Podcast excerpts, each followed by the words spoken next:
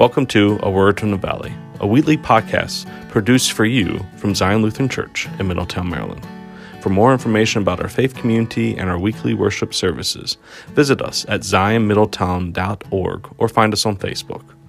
We hope you have a great week, and God bless.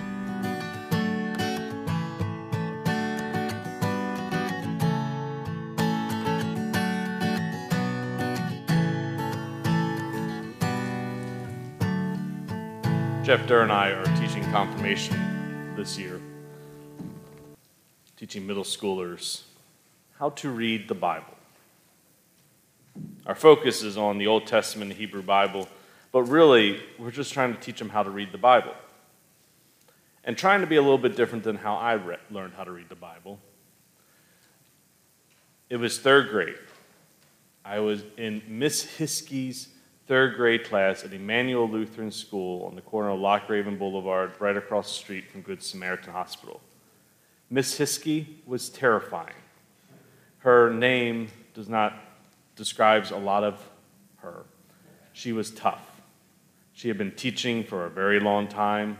She drove a Crown Victoria, a brown Crown Victoria that looked like it was falling apart. You remember what was the movie? Um, the girl gets adopted. Uh, she has power. She can move things with her mind.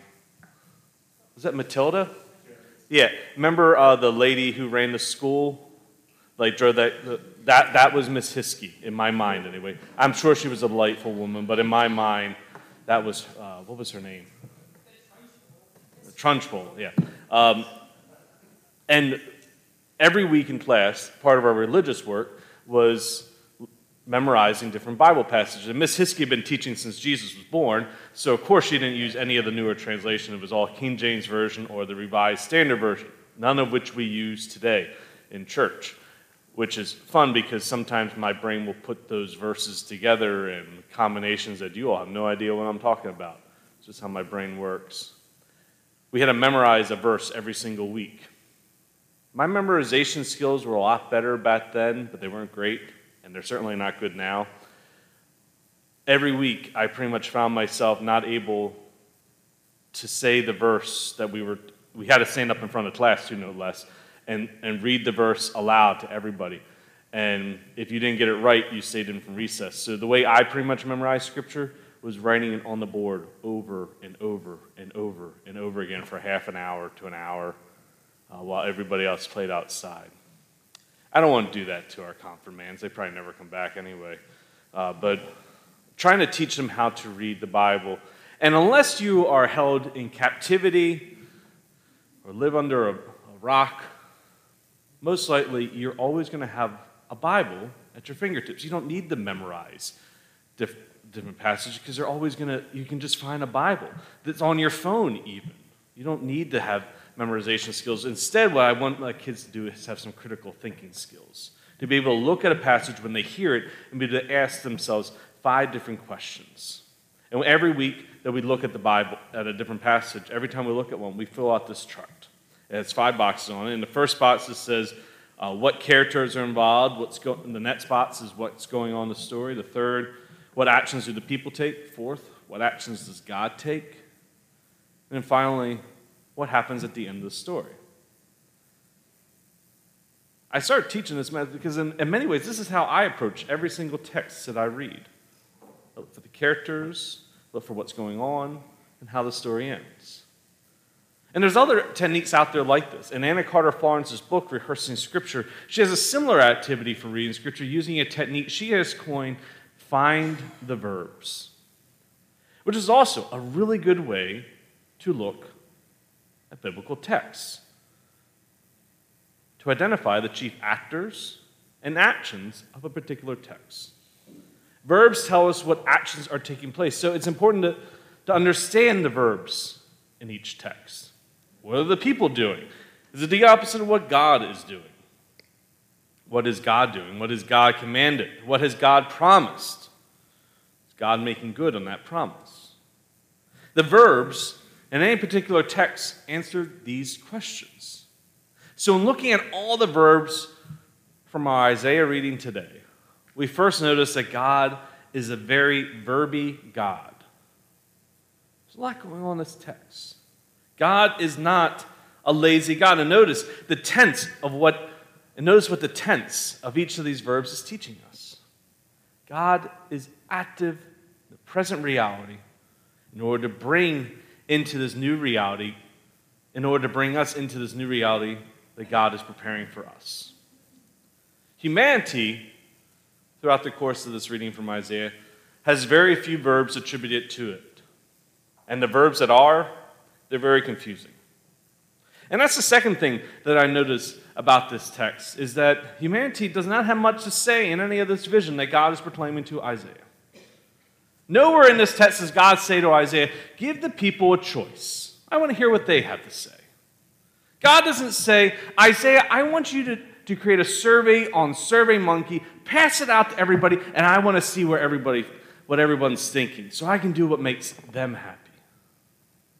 This isn't Burger King.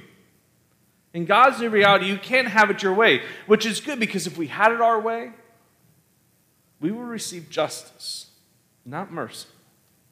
And justice for a bunch of sinners ain't pretty. So you can either have it God's way or no way. And notice what God instructs Isaiah to say to, to all who are fearful of heart.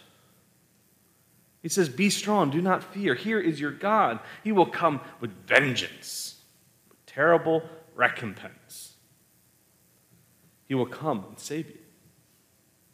I think we need to explain to God that this might not be the best thing to say right now while the people are living in exile and captivity under a stronger force. He will come with vengeance, with terrible recompense. Imagine you are a part of the stronger force and you hear Isaiah saying these things. Them fighting words.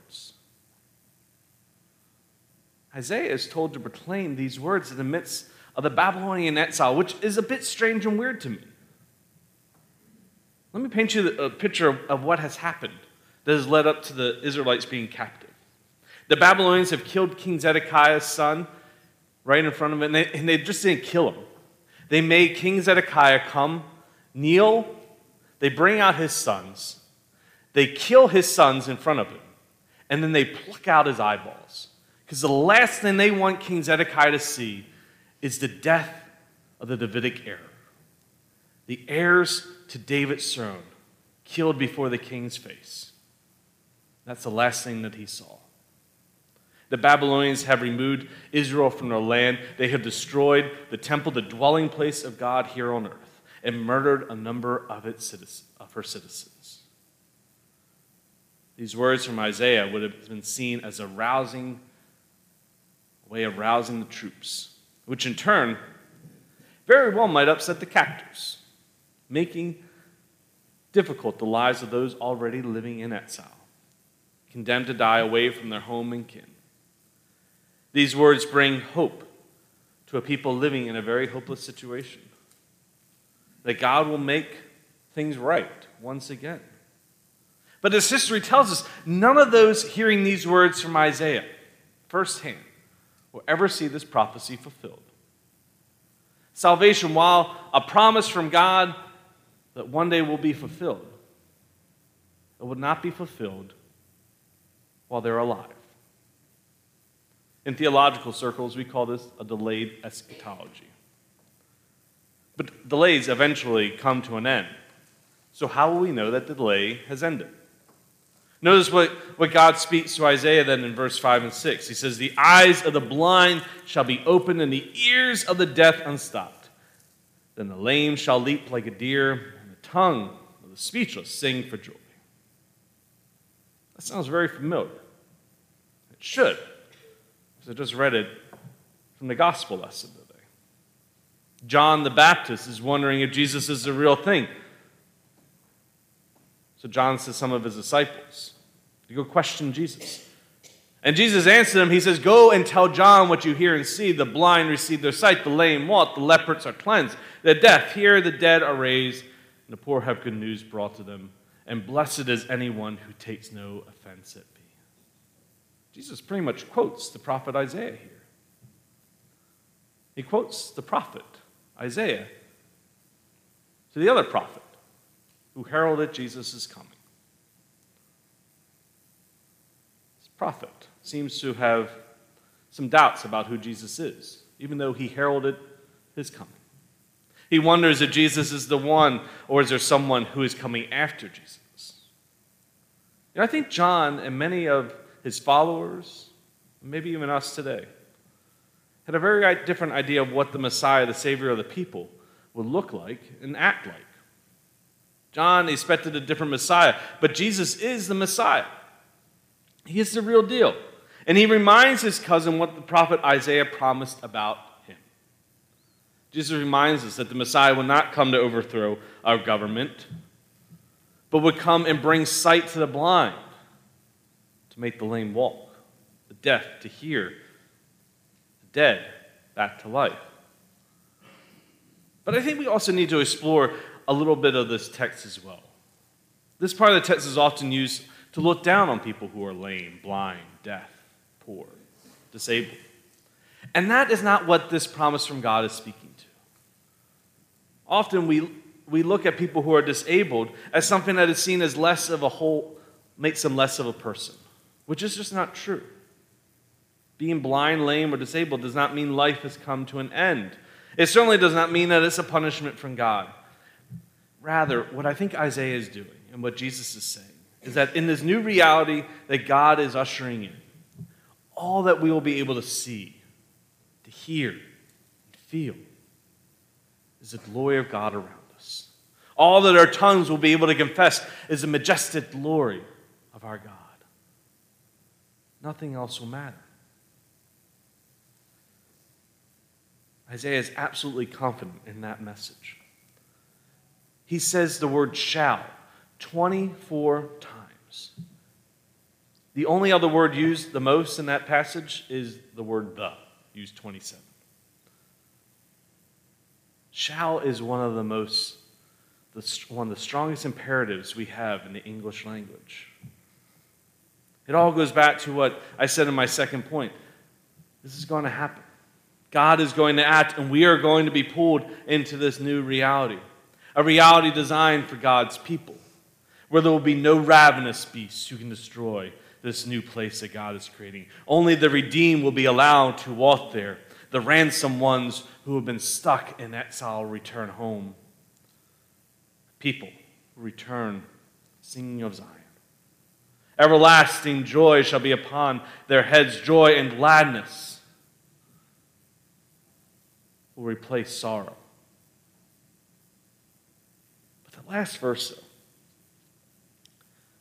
I can imagine that can be very hard to hear.